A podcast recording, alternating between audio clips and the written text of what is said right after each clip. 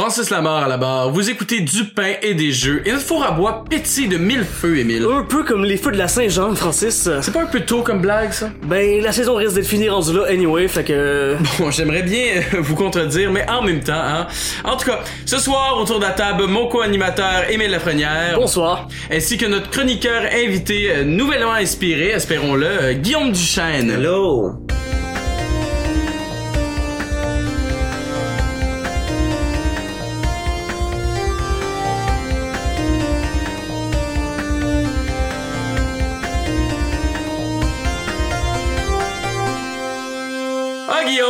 Guillaume, est-ce que vous avez préparé une suite à votre légendaire chronique sur le syndrome de la page blanche? Avez-vous guéri votre votre fameux write, writer's block, comme vous dites? J'ai euh, fermé la porte euh, à l'éditeur en moi. Ah mais ça ah, c'est une bonne nouvelle. Oui. J'ai laissé ma créativité parler, j'ai finalement retrouvé de quoi dire. Ah oui, ah oui, et de quoi, de quoi allez-vous parler cette semaine? Je vais parler de mon jeu favori de tous les temps. Euh, ah oui! Donkey Kong Country Tropical Freeze, qui va sortir bientôt. Oui, qui est déjà sorti, mais bon... Euh... Non, okay. Ça existe pas, la Wii U. Ah, ah d'accord. Okay. Et bon, bah, j'espère hein, que votre convalescence va porter ses fruits, Guillaume. Hein. On se reparle tantôt. En attendant, j'ai vraiment hâte de voir ce que nos auditeurs ont répondu à la question de la semaine, Émile. Ah, clairement, c'était une bonne cuvée à niveau réponse. Là. Ah oui, vraiment. Mmh, hein? Ouais.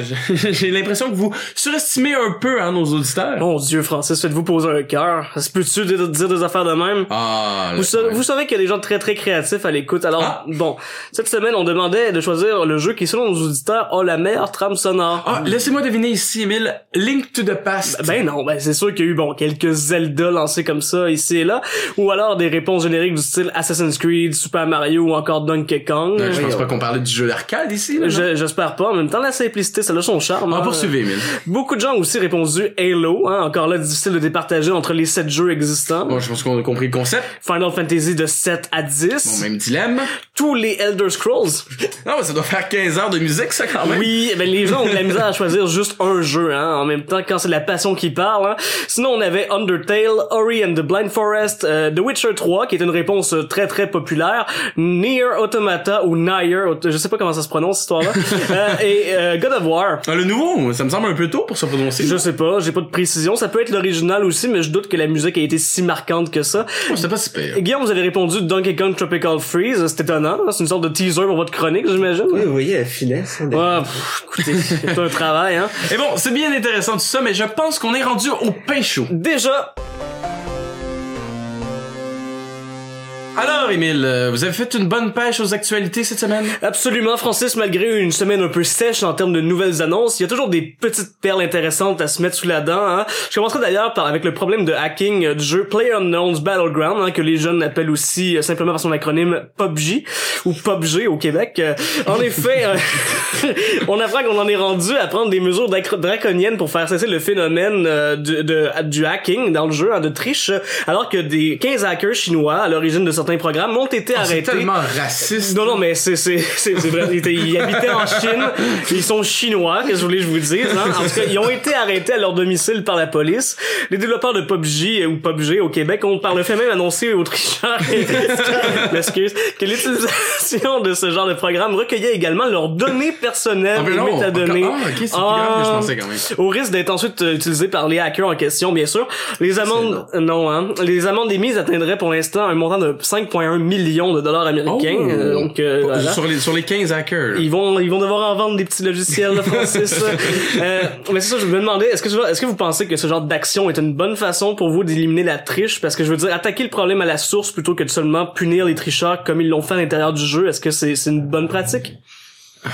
Mais je, je pense que ça prend un équilibre entre les deux. Punir ceux qui ont qui sont contrevenus à la loi, puis aussi attaquer le problème à la source. Mais il faut faut toujours attaquer le problème à la source. Je veux dire, t'as beau punir chacun des individus qui euh, bon qui contrevient au qui, qui contrevient au règlement, il y, y, y aura toujours quelqu'un ou euh, une personne ou une société pour venir euh, prendre la place de celui qui a été puni, tu sais. Mm-hmm. C'est, quand, quand on s'attaque au problème directement, je pense que c'est là qu'on a des résultats les plus efficaces. Là. Mais je pense que c'est aussi pour faire peur, à la base. C'est les gens qui voient ça, ils disent, bon, bon regardez, la bande, euh, à, jusqu'à quel montant elle s'élève, et ça, ça décourage définitivement aussi non, non, c'est les ça. gens qui seraient portés peut-être vers la Juste de dire, on est là et on va agir, ça veut dire, ben, vous avez pas votre place ici, allez ailleurs si vous voulez faire ce genre de pratique-là. Ça, je... Oui, oui, ben en effet, je suis d'accord. Euh, sinon, je pense que c'était également nécessaire de souligner la sortie en magasin hein, de, ce, de ces petites boîtes en carton que j'ai envie de qualifier, Guillaume, de budgétivore, hein, très certainement. En effet, cette semaine, il y a beaucoup de critiques. On a eu leur avis sur les premiers packs disponibles du Nintendo Labo, hein, soit le Variety Kit et le, Bo- le Robot Kit, pardon, euh, soit les deux packs vendus pour la somme, on le rappelle, hein, de, de quatre-vingts dollars pièce. Hein. euh, et les premiers retours sont assez encourageants, bien qu'un peu partagés, hein, mais tous s'accorde à dire que c'est assez bien foutu et qu'avec un peu de patience, l'aspect éducatif de construction, tout ça est plutôt réussi. Euh, au niveau des ventes, ça semble également bien commencé, alors qu'au Royaume-Uni, le Variety Kit atteignait euh, la troisième position cette semaine, un peu en bas de l'indétrônable God of War en première position et de Far Cry cinq, bien sûr. Euh, curieusement, le Variety Kit semble pas mal plus populaire chez nos amis anglais que le Robot Kit, hein, parce que ce, ce, ce dernier se trouvait en vingtième position dans le classement. Je sais pas encore à quoi ça ressemble en Amérique du Nord, mais on peut imaginer qu'on va avoir des résultats similaires, je pense. Euh, on attend encore de voir si le bouche à oreille de la période des fêtes va aider à transformer le labo en vraiment phénomène de société qu'on annonçait euh, à l'époque. Mais il y a encore de l'espoir. Euh, Guillaume, vous, vous avez foi que le labo va réussir à trouver son public? Euh, je sais pas si j'ai foi. Je sais que... Vous êtes pas un converti tant que ça? Hein? Non, pas vraiment. Euh, ben, pas que je suis pas un converti, mais... Euh, non, on le sait.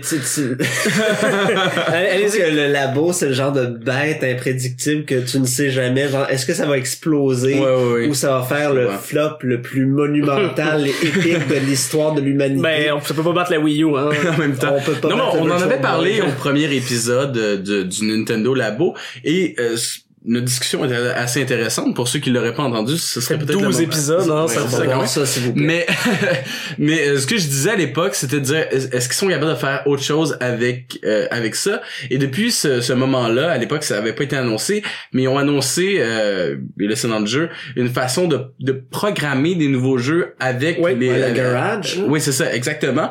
Et, et je pense qu'avec ça, je pense que le Variety Pack est vraiment, vraiment plus intéressant que le, le, oui. le Robot Kit. Ben, c'est une initiation classique à la, la programmation. À la programmation ouais, c'est oui, ça. Oui, c'est, ça devient vraiment intéressant. Et là, ça permet de faire d'autres choses avec le jeu. Et là, je pense qu'on a vraiment quelque chose une d'intéressant, une bonne pro, une bonne proposition et effectivement une pro, bonne profondeur dans. Et tu vois clairement, tu vois clairement que les gens voient la valeur dans le Variety Kit. Davantage que dans le robot, parce qu'on le voit déjà avec les ventes et les parles que oui, oui. c'est beaucoup plus important. Qu'est-ce que tu veux faire autre que, que, oui. que le robot ouais, avec non, le robot, c'est ça. Fait que bon.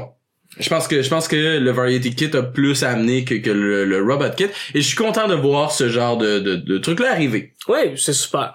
En tout cas, on leur souhaite bonne chance, hein, ils en ont bien besoin. Euh, en terminant, je voulais aussi mentionner rapidement une nouvelle qui a de quoi faire hausser les sourcils. Francis, j'ai vu en effet qu'une étude sortie récemment prévoyait que la prévalence grandissante des loot box hein, permettrait à l'industrie du jeu vidéo d'élever ses revenus jusqu'à cent soixante milliards de dollars U S. Hein. Ah, c'est aberrant. Un papier qui, qui va un peu à l'encontre des nouvelles qu'on nous relègue depuis les dernières semaine hein, dont on a parlé à l'émission hein, où les derrière, euh, oui. législations européennes commencent doucement à sanctionner la pratique pour contrer le risque d'inciter les comportements de jeux compulsifs chez les mineurs notamment, mais la firme Juniper Research pardon, maintient que les lootbox risquent tout de même de continuer à jouer un rôle décisif dans l'augmentation des revenus de l'industrie à cause entre autres de sa popularité grandissante en Chine. La firme de recherche dit avoir ajusté ses prédictions en raison du succès encore et toujours stable de la Nintendo Switch et de l'arrivée imminente d'une nouvelle génération de consoles prévue à leur avis aux alentours du début des années deux mille vingt. Et on n'a pas fini d'en entendre parler, hein? Non, pas moyen de passer à côté des maudites lootbox. Merci pour ces belles nouvelles. Je propose maintenant qu'on se détende un peu avec quelque chose de plus léger, hein, de plus fruité. Peut-être en parlant de bananes, Guillaume? C'est à vous, Guillaume.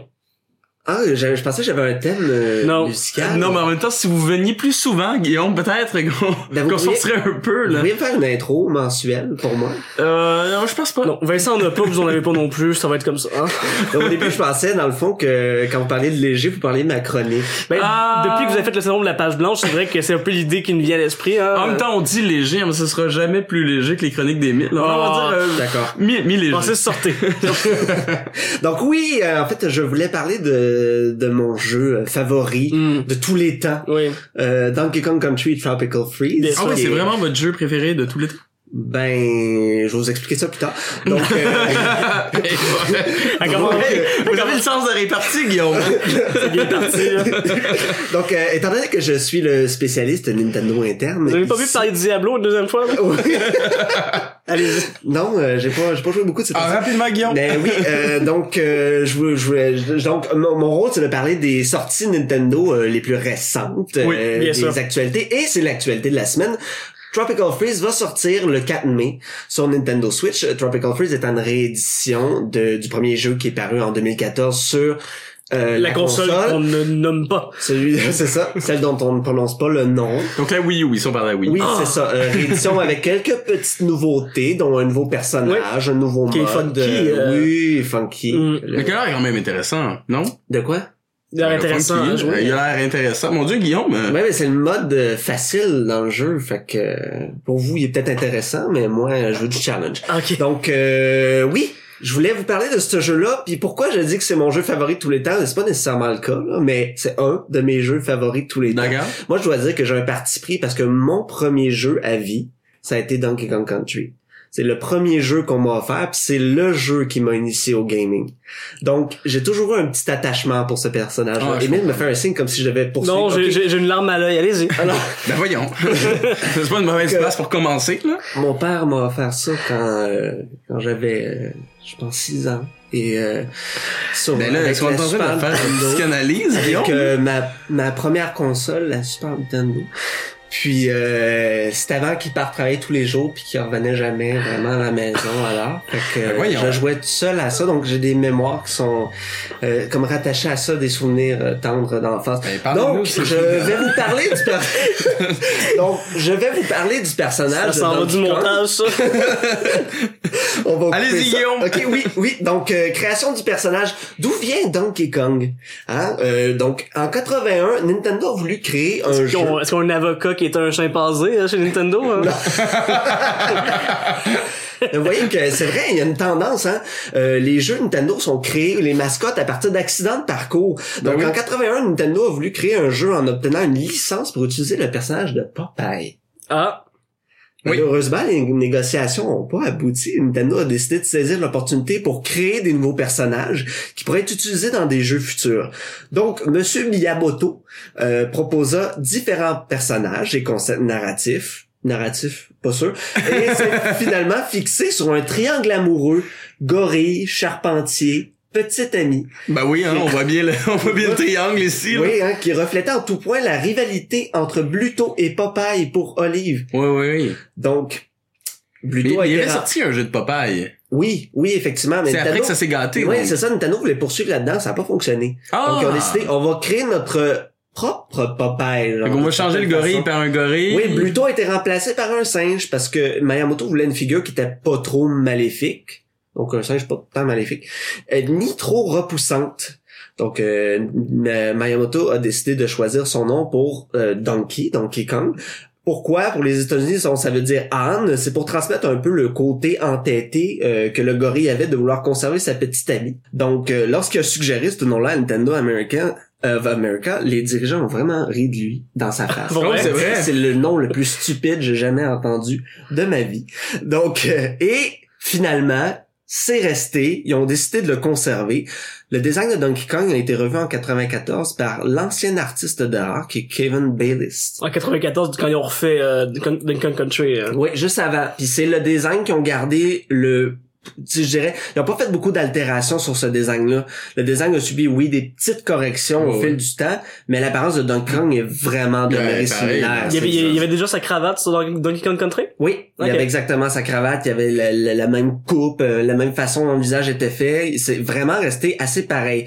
Donc, personnalité de Donkey Kong, bon, ça s'apparente à celle d'un gorille typique, ça, ça puise sa fierté dans sa force, elle mange les bananes, puis c'est un idiot total. Donc... Création de l'univers, deuxième partie. Dans la série Donkey Kong Country, notre singe favori vit sur l'île de Donkey Kong. Donc, le personnage de Diddy Kong est présenté comme son neveu, puis son acolyte de toujours, et son ennemi juré, C'est King K. Rool, ou King K. Rool, comme on veut l'appeler, le roi des Kremlings, sont des reptiles humanoïdes. Oui. Donc, euh, son ennemi juré, parce qu'il vole toujours sa réserve de bananes. Ah. Ça vient bien en mots, t'as dit. J'ai une petite question. Oui. Savez-vous si les scénaristes de Donkey Kong Country ont travaillé sur Diablo trois par la suite? Poursuivez, Guillaume. Répondez pas à ça. C'est tellement sa... cabotin, là. Il faut savoir qu'à la base, Donkey Kong a été désigné comme le petit-fils du Donkey Kong original qui est paru dans le premier jeu vidéo. Ah, donc c'est pas le même Donkey Kong. Non, le petit-fils du Donkey Kong original qui apparaît dans Donkey Kong Country s'appelle Cranky.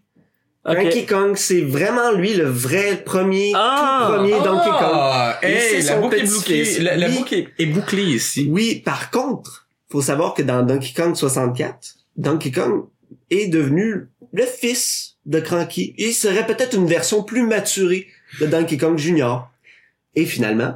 C'est bien ben... confus, cette histoire-là. Oui, c'est ça. Ben, comme d'habitude, dans le scénario Nintendo, même eux sont pas capables de, de relier deux, trois éléments ensemble. T'sais, on, on pensera à la timeline de Zelda, ils savent pas trop quoi faire avec ça. Donc, finalement, dans Donkey Kong Country Returns et dans Smash Bros, on se réfère à Donkey Kong encore comme le petit-fils de Cranky. Fait on vient là en arrière. on donc, vient, c'est vraiment son petit-fils. En même temps, dans, la vie. dans, dans, dans, ce, dans cette timeline-là, où est Donkey Kong Junior? Mais il est pas... Il, est, il existe pas. Il on n'a pas le grand-père, a... mais on n'a pas le père. Ouais, il, a, le il a été introduit dans un jeu parce qu'il y a un jeu qui est Donkey Kong trois où Donkey Kong est kidnappé, conservé dans une cage par Mario, le méchant Mario, et Donkey Kong Junior doit aller... Oh, mais il y a plusieurs jeux de Donkey Kong Junior. Mais ils ont transformé Donkey Kong Junior en Didi. Parce que je me rappelle que j'ai appris les mots de, de l'alphabet anglais euh, avec Donkey Kong Junior à l'époque, là. Pour de vrai? Euh, oui, oui, on, je faisais, il fallait que je forme des lettres. Il y avait des jeux euh, très, très bizarres avec Donkey Kong Junior. Euh, oui. Ça devient stretché, là. Continuez. donc, euh, oui, donc, petit historique de Donkey Kong. Donc, le Donkey Kong original, qui est Cranky Kong, a fait sa première apparence comme antagoniste dans le jeu d'arcade de dix-neuf cent quatre-vingt-un. Donkey Kong, Bien aux sûr. côtés de Jumpman, qui est devenu Mario, Mario. notre oui. fameux Mario par la suite, et la demoiselle en détresse, détresse, en dé- détresse. Lady Pauline Reitersblock, qui est devenue Donc... meilleure Pauline dans son Odyssey. Oui, compte, voilà. oui, absolument, c'est un personnage que, qui n'était pas revenu depuis belle lurette. Donc... De la dentelle. Oui. Donc, Jumpman, dans ce jeu-là, doit atteindre Donkey Kong dans chaque niveau et délivrer Pauline, et Donkey Kong tente de stopper sa progression en jetant des barils et ouais. des ressorts. Donc, le primate réapparaît l'année d'après dans Donkey Kong Junior, Junior oui. jeu dans lequel il est capturé et enfermé dans une cage par Mario. Donc, Donkey Kong Junior doit alors secourir Donkey Kong. Ça devient confus, je trouve, un petit peu. En quatre-vingt-trois, Donkey Kong trois. Donc, Mario est remplacé par Stanley de Bugman. Pardon? Donc, oui. Donkey Kong reprend son rôle d'antagoniste. Mario n'existe plus. Maintenant, c'est Stanley de Bugman. Ça a fait super fureur. On connaît tous Stanley de Bugman maintenant. Oui, ben oui. Donc, faut se dire là-dedans que après ces jeux-là, Mario est devenu la mascotte principale de Nintendo. Puis euh, Donkey Kong et son fils ont été relégués à des caméos, à des rôles de support. Donc, on apparaît dans Mario Kart, on apparaît dans Mario Party pour faire plaisir aux gens. Mais ça va prendre vraiment la Super Nintendo. Et Rareware, mm-hmm. je sais pas comment dire, Rare, le développeur britannique. Le Rare, là. Rare. Rare, là. Rareware.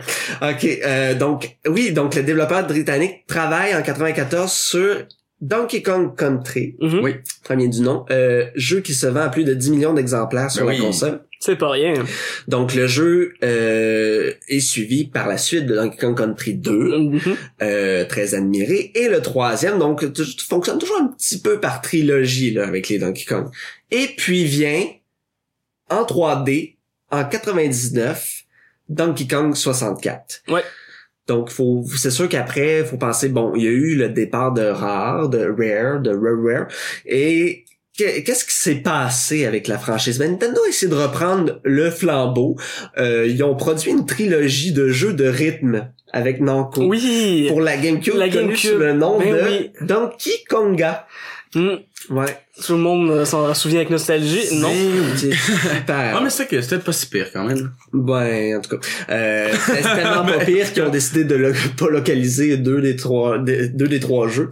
Donc. Non, mais c'est euh, sûr que c'est... Bon, en tout cas. Faut continuez, s'en... continuez, Guillaume, là. Ça fait combien longtemps que vous parlez, là? Ah, je suis désolé. Donc, il faut, faut comprendre que la, la véritable renaissance de Donkey Kong sur la GameCube vient avec Donkey Kong Jungle Beat. Hein, le jeu, on oui. utilise les bongos pour frapper les ennemis et, euh, en tout cas, interagir avec l'environnement. Ce jeu-là sort en deux mille cinq sur la GameCube. Pis Donkey Kong est un petit peu plus violent dans ce jeu-là, puis ça plaît pas vraiment à Miyamoto.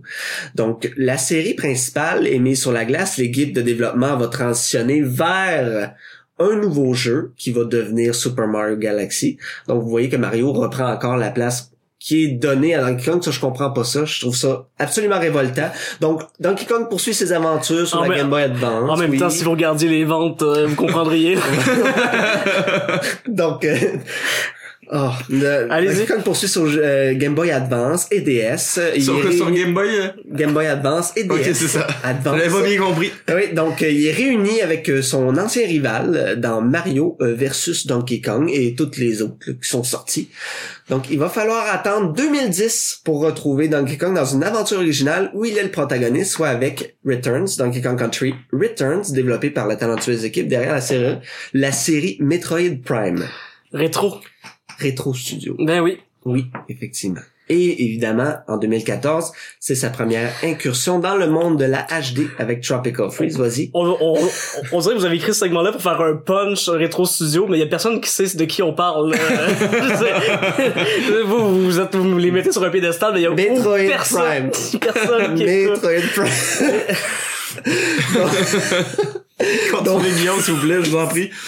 Ah, oh, mon Dieu, quelle chronique. OK, euh, donc, euh, première incursion dans le monde de la H D. Donc, et renouement avec euh, le compositeur original euh, des euh, Donkey Kong Country, qui non, est David de, Wise. Là, on parle de Donkey Kong Country, Tropical, Tropical Freeze. Freeze. Voilà, ouais. Parce que dans, ouais. dans, dans Returns, c'était pas... Euh, non, c'était pas lui du c'était tout. Pas c'était, c'était, c'était pas... Non, c'était, c'était le compositeur de Metroid qui s'occupait de la ah, musique dans okay. Returns. Ah, ben oui. Puis il y a des ex, il y a des bouts, ça sonne vraiment comme Metroid. Comme ça, Metroid. Ça. Parce ouais. que c'est le même univers, en fait. C'est ça qu'on ben oui, comprend pas. C'est exactement identique. C'est un crossover. Moi, j'ai toujours trouvé que David Wise comprenait mieux cet univers-là, puis ça apparaît, je trouve, dans le nouveau. Donc, ce qui manquait à Returns, c'était un peu cette essence-là. Ah, okay. Dedans. Avez-vous une conclusion? Oui, non, j'arrive, j'arrive. OK. Donc, euh, David Wise, un des plus grands compositeurs dans l'industrie, à mon avis, suivi par euh, Monsieur Kondo et euh, Harry Gregson-Williams. Donc, euh, appara- bon, évidemment, il faut pas oublier que euh, ce, ce jeu-là va être édité pour le quatre mai, donc c'est très important d'encourager les excellents jeux de plateforme, donc je vous invite à l'acheter en grand nombre. Êtes-vous représentant pour Nintendo, Guillaume? Oui, ah, on, on, on l'a on déjà demandé, ça. Ben oui, mais à toutes les fois, je me, je me le demande. Et, mais merci, Guillaume. J'attends mon contrat. Je dis ça, mais en même temps, c'est quand même mieux quand vous parlez de Nintendo que d'autres choses. Je dis ça comme ça. euh, sinon, euh, Émile, vous nous avez préparé à gagner son pain. On va gagner son pain.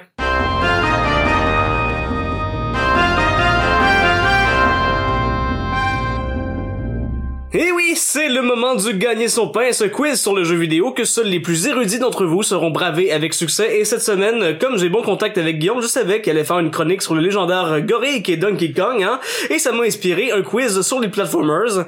Et là, vous savez, Francis, que depuis la semaine dernière, j'ai décidé de prendre mon rôle de co-animateur plus au sérieux, hein, en faisant ah, ben plus oui. de vrai contenu, comme oui, vous appelez. Vrai contenu que j'ai fait la semaine passée. C'est pour cette raison qu'on va comptabiliser euh, les points pour de vrai ce soir, et vous allez être le responsable, Francis. Mais là, cette semaine, c'est, c'est, c'est sérieux, là? Très sérieux, et c'est même pour ça que vous avez un crayon et un papier en face de vous, hein, si oui, vous vous demandiez ça. Pourquoi. Euh, je, je donc, vous posez la question. Vous pouvez faire dès maintenant une colonne pour Guillaume, hein, oui. et une pour vous. Voilà, à condition bien sûr de pas tricher en regardant mon ordinateur. Donc je rappelle les règlements, un point pour chaque réponse. Pour les questions musicales, vous attendez la fin de l'extrait pour répondre. Le département du montage va vous en remercier. Et surtout, ayez du plaisir. Êtes-vous prêts? Oui. Eh oui. C'est parti. Ouh. Alors on commence avec la catégorie « Ça pogne la poussière ». Hein? Question à chaque réponse ici. D'après vous, lequel de ces jeux est venu en premier? Est-ce A, Donkey Kong? B, Pitfall? Il y a pas d'exclamation, hein. Il faut, euh, ben ouais, non, je comprends. C'est Earthworm Jim ou D, Space Panic? Ah, là, là, là, là. C'était bon, tu vois. Euh, est-ce que, est-ce qu'il y a quelqu'un qui a le, la priorité sur le... Non, non, non, non, c'est, c'est comme vous le sentez. Donkey Kong. Et malheureusement, non. Ah, c'est pas Donkey... Euh... Space Panic? Eh oui, hein, c'était tentant de répondre Donkey Kong, hein, mais il y a une autre borne d'arcade qui est venue juste un peu avant, hein, en dix-neuf cent quatre-vingt, Space Panic, donc, qui était publié par Universal. Le game designer Chris Crawford a d'ailleurs appelé ce ah, jeu ouais. le grand-papa des platformers, hein, c'est pour dire, donc... Euh... Donc le grand-papa des jeux vidéo, euh, de, de la conception de jeux vidéo, a appelé son, son, son propre jeu le grand-papa des platformers. Mais je pense pas que c'est lui qui l'ait désigné. Ok, euh, okay c'est ça, ok. Plus tard, il est revenu ah, là-dessus bon, en disant que, voilà. Alors, on continue avec la catégorie « Trouver l'intrus ». On cherche la, la série de jeux, évidemment, qui ne fit pas dans le lot. Hein? Parmi les choix, A. Ratchet and Clank, B. Jack and Daxter, C. Sly Cooper, D. Banjo-Kazooie ou E. Yooka-Laylee. Ah, oh, mais je dirais Yooka-Laylee parce que c'est le seul mauvais jeu de plateforme. Ah. C'est drôle, mais c'est pas ça. Sly Cooper. Eh oui, c'était, si vous avez bonne oreille, hein, vous avez remarqué que Sly Cooper était le seul jeu qui ne met pas en scène un deuxième personnage dans le titre euh... de sa série. Même si on peut effectivement jouer les acolytes de Sly dans la série, ils sont un peu moins inséparables, euh, on va dire, que pour les autres franchises mentionnées. On reste dans la catégorie trouver l'intrus pour une deuxième question. Alors, on y va. Si je vous dis Shigeru Miyamoto, Hideo Kojima, Koji Kondo, Philippe Poisson, ou Phil Fish, ou Sid Meier. Euh, j'imagine, mm. euh, Phil Fish? Pourquoi? Parce qu'il ben, est québécois? Ben, parce qu'il est québécois, ou il était indépendant, du moins. Il est pas bon. Ben, ben, là-dedans, vous avez comme nommé tous des concepteurs, sauf Koji Kondo, qui a écrit de la musique. Eh oui! C'était ah! Koji Kondo, bien sûr, hein, qui est le seul sur la liste à ne pas être un concepteur de jeu. Non, c'est plutôt le compositeur à qui on donne notamment les thèmes de Mario, Zelda et Star Fox, entre autres. Mm. Il fêtera d'ailleurs bientôt ses cinquante-sept ans, en août, donc bonne fête en avance, monsieur Kondo. Alors, catégorie un peu plus haut, un peu plus loin. Euh, vrai ou faux, en rafale, on veut savoir si les jeux suivants ont une mécanique de double saut. On y va. Super Mario Bros sur la N E S. Faux. Non. Faux. Team Fortress deux. Euh, vrai. Oui. Vrai. Euh, le scout peut faire un double saut. Dragon... Là, ça, fait, ça fait deux bonnes réponses pour Guillaume. Là. Oui, ben, j'ai de misère à noter. Je suis habitué à faire ça. Ça fait là. Plus que ça, en fait. Si vous suivez. non, non, non, mais de, de, okay. Depuis cette question-là. Là. Dragon Buster sur arcade. J'ai aucune idée c'est quoi ce jeu-là. Je vais dire euh, vrai. Pile ou face. Ah, alors vrai, oui. Sorti... Station Guillaume. Bon, pile ou face fonctionne. Sorti en dix-neuf cent quatre-vingt-quatre, c'est même le premier jeu répertorié à intégrer une mécanique de double saut. Là, hey, donc, intéressant. C'est pas rien. Ok, Diablo deux. Ben, non, mais non, là, non. Faux. Crash Bandicoot, premier du nom. Euh, euh, euh, non. Non, je dirais non. Ah, effectivement. Le double saut apparaît à partir du troisième opus seulement. Euh, Legend of Zelda Breath of the Wild. Non, ben là, c'est non. Faux. Super Smash Bros. Oui. Oui. Donkey Kong Country deux. Non. Non. Effectivement. Un point à Francis. Rogue Legacy. Oui, oui, oui, oui, oui. oui. oui. Ratchet and Clank. Oui. Oui. Le point à Guillaume. Félicitations.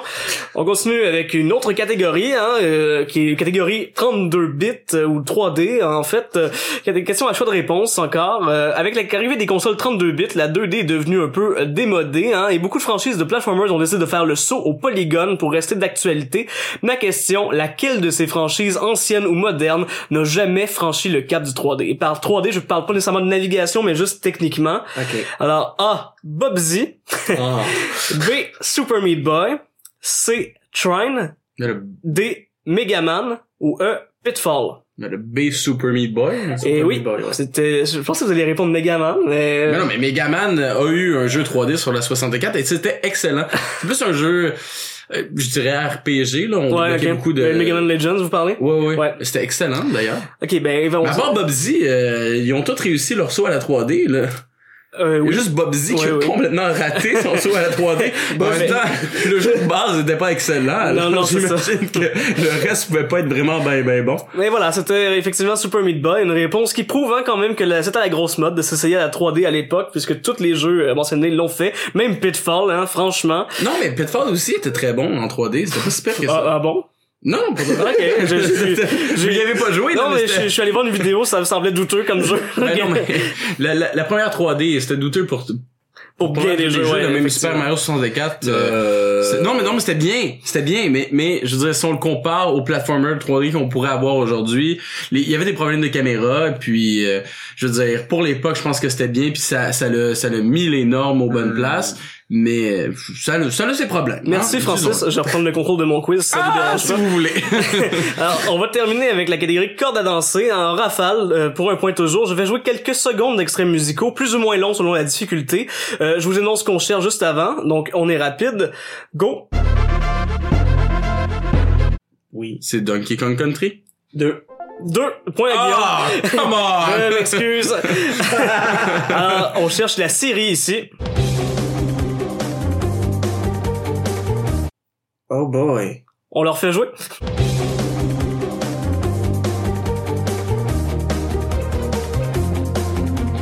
Alors, donnez votre langue au chat. Oui. C'était Crash Bandicoot. Ah. Oh là là. Hey, j'allais dire Ratchet and Clank, mais je ah, pense malheureusement. Ah. Alors, on cherche le jeu pour la troisième musique. Il s'agit d'une version piano d'une trame originale.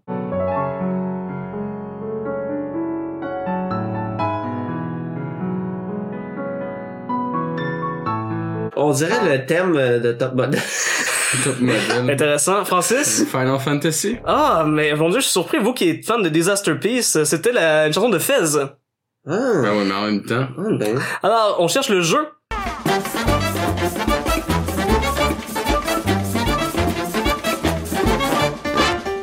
Alors? Viva Pignata. Non, c'est un platformer. Oh! Platformer assez récent, même. Oh. Ah! Super Mario Odyssey? Ben non, malheureusement, c'était Cuphead, hein, qui a gagné quand même plusieurs prix. Ah, ben euh, oui, ben oui. Et... oui. Alors, des poches. On continue avec le cinquième question. On cherche encore le jeu. Banjo-Tooie. Banjo-Tooie, effectivement. On continue avec la sixième. On cherche toujours le jeu. Megaman trois. C'est Megaman deux. Ah! Je l'ai mis pour vous, en plus, Francis. Wow! On continue avec une dernière fois, encore le jeu.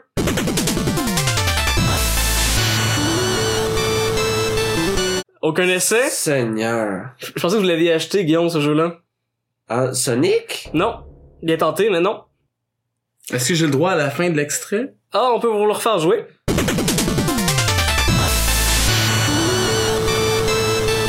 C'était Shovel Knight, un autre platformer euh, plutôt populaire des dernières années. Wow. Bon, vous devez peut-être réviser vos platformers, les amis. Ouais, hein, mais c'était déjà la fin hein, de se gagner son pain. Francis, c'est quoi le pointage? Ah, oh, vous voulez le pointage? Ben, on compte les points pour vrai. Ah, ben là, ben c'est... Euh, euh, pouvez-vous croire, c'est égalité huit à huit. huit à huit, j'ai, j'ai, non, j'ai de la misère à y croire. Il me semble que vous n'avez pas répondu souvent. Ah, ben j'ai répondu au début. Ah, un peu, hein, j'ai fait des points. Le... Vous avez fait des vrais ah, ou faux, vous hein. Vous allez être obligé que... de faire gagner une boulangerie. Peut-être la boulangerie L'Ami à la Valtrie. Ah, ben ça me semble être un bon compromis, hein. Alors, une façon de départager nos concurrents. Donc voilà, la boulangerie L'Ami remporte ce quiz. Alors, on va se retrouver, hein. En attendant, vous allez peut-être Euh, voilà, potasser vos platformers d'ici la prochaine fois. Ah, je vais essayer. On a un nouveau segment, je pense, Francis. Eh oui!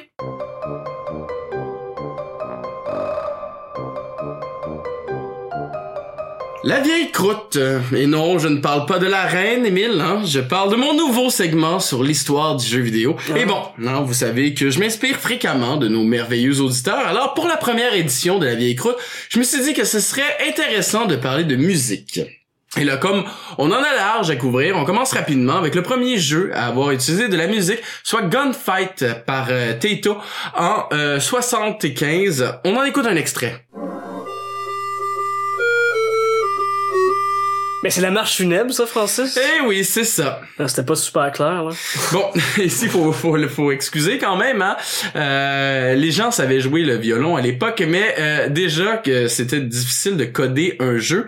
Imaginez euh, ce que c'était de coder de la musique, hein. C'était tellement complexe que le premier jeu à avoir utilisé de la musique en continu, c'est Space Invader en soixante-dix-huit. Et euh, je sais pas si on peut vraiment parler de musique ici, là, quand même.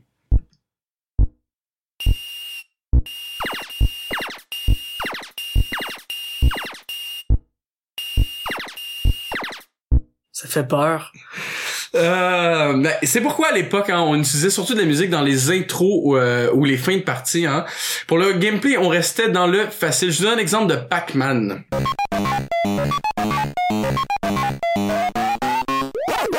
Classique. Mm-hmm. Mm.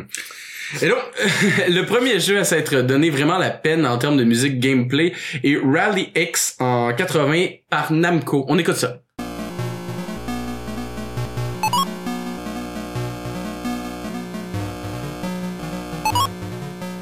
C'est presque du contrepoint, ça? Ouais, non, c'est ça. Encore une fois, hein, on excuse le compositeur, parce que l'Atari deux mille six cents avait euh, une puce qui permettait seulement euh, deux notes simultanément. Hein? Si on enlève les effets sonores, ça laisse pas beaucoup de place pour la musique, vous comprendrez. Donc, en euh, euh, quatre-vingt-un, en mille neuf cent quatre-vingt-un, Frogger euh, change la façon de voir la musique dans le jeu vidéo en créant onze trames wow. différentes qui s'adaptent en fonction de l'état de la partie, en plus des thèmes euh, de début et de fin de jeu. On écoute.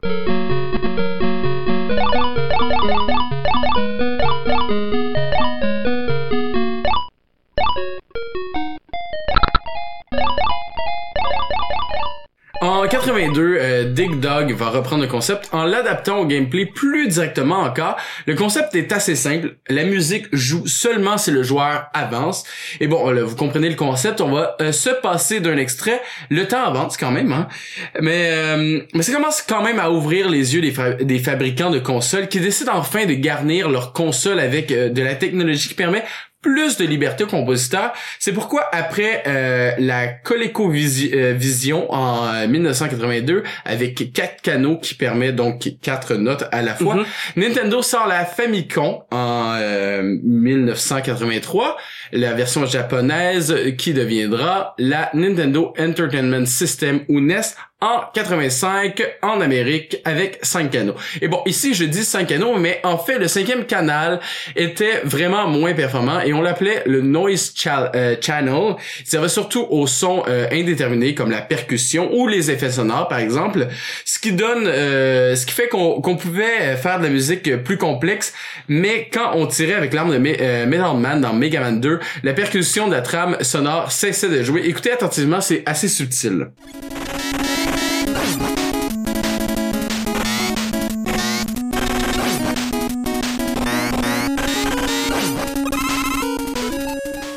On l'entend. On l'entend, c'est vrai.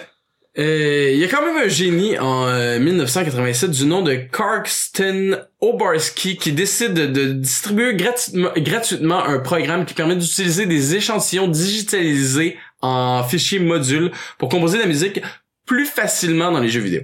Un exemple de ce genre de technologie est présent dans le populaire jeu de combat Street Fighter deux. On regarde ce que ça donne.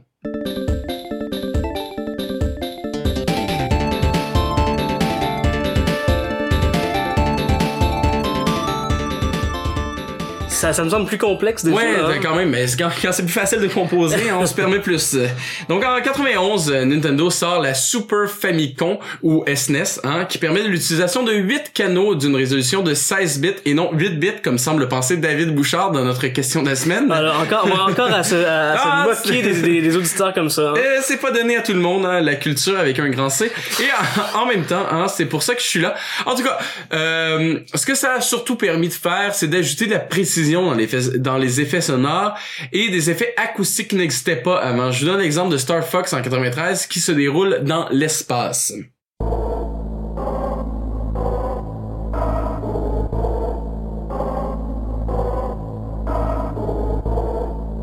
Ok. Wow. Bon, c'est assez. Ceci dit, hein, je pense que c'est quand même Cro- euh, Chrono Trigger qui a le mieux réussi à utiliser cette nouvelle technologie. Je vous invite à écouter la subtilité des effets acoustiques dans l'O S T du jeu.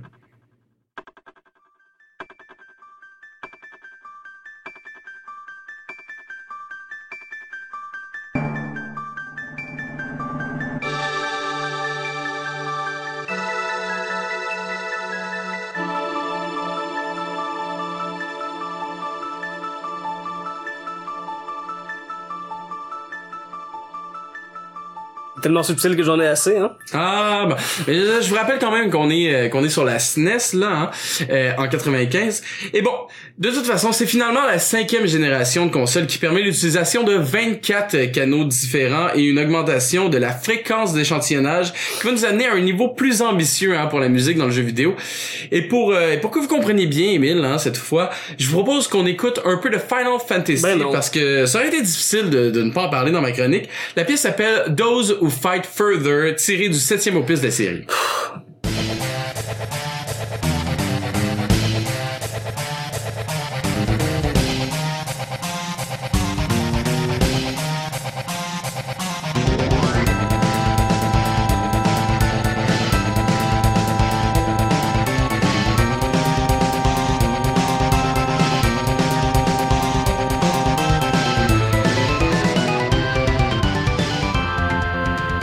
C'est de l'art. De la dentelle, certains disent. C'est vraiment ici qu'on commence à considérer la musique et la narration comme des éléments omniprésents dans la conception de jeu et à y accorder une place aussi importante que le reste des outils de développement. Et comme les seules réelles innovations dans, dans, dans ce domaine se passent du côté technologique ou euh, de la qualité sonore des musiques, je vais m'arrêter ici euh, pour cette première édition de La Vieille Croûte, en espérant avoir ouvert l'esprit des auditeurs sur la provenance des pièces qu'ils apprécient le plus dans leur jeu préféré, Émile. Quel beau. C'est déjà tout, hein, je peux pas croire qu'on est déjà rendu au pignon. J'aurais continué d'enregistrer comme ça une autre demi-heure, facile. Hmm. Ah, vous voyez, moi, moi, moi, je vais faire un tour. Aucun respect comme pour les auditeurs, hein, comme d'habitude. Je peux non, pas non, croire. C'est pour vous que j'ai pas de respect. Ah, enfin. Moi, je reste professionnel, hein. Je vous remercie pour votre belle chronique, Francis, hein. Vous avez fait de la recherche, vous avez travaillé fort, hein. C'est facile, hein. Vous pouvez faire ça vous aussi. C'est la première fois que vous le faites en même temps. OK. Hein. Pour vous, Guillaume, je, je pense que vous méritez de la banane dorée de l'amélioration, hein, par rapport à l'autre fois. On espère que vous allez rester sur cette voie-là. Ce serait bien fâchant que ça soit, ça soit autrement. Euh, Francis, c'est quoi la question cette semaine? Oui! Alors, la question sera, quel est votre jeu préféré en coop local? Ici, on précise quand même. Excellent. Vous vous occuperez de mettre ça en ligne, hein? Ah, j'y attellerai. Cool. Allez euh, répondre sur notre page Facebook. J'ai hâte de voir les GoldenEye pleuvoir, hein? Et on dit merci et à la mercredi prochain pour une autre émission de Dupin et des jeux. Au, Au revoir. revoir! Bye!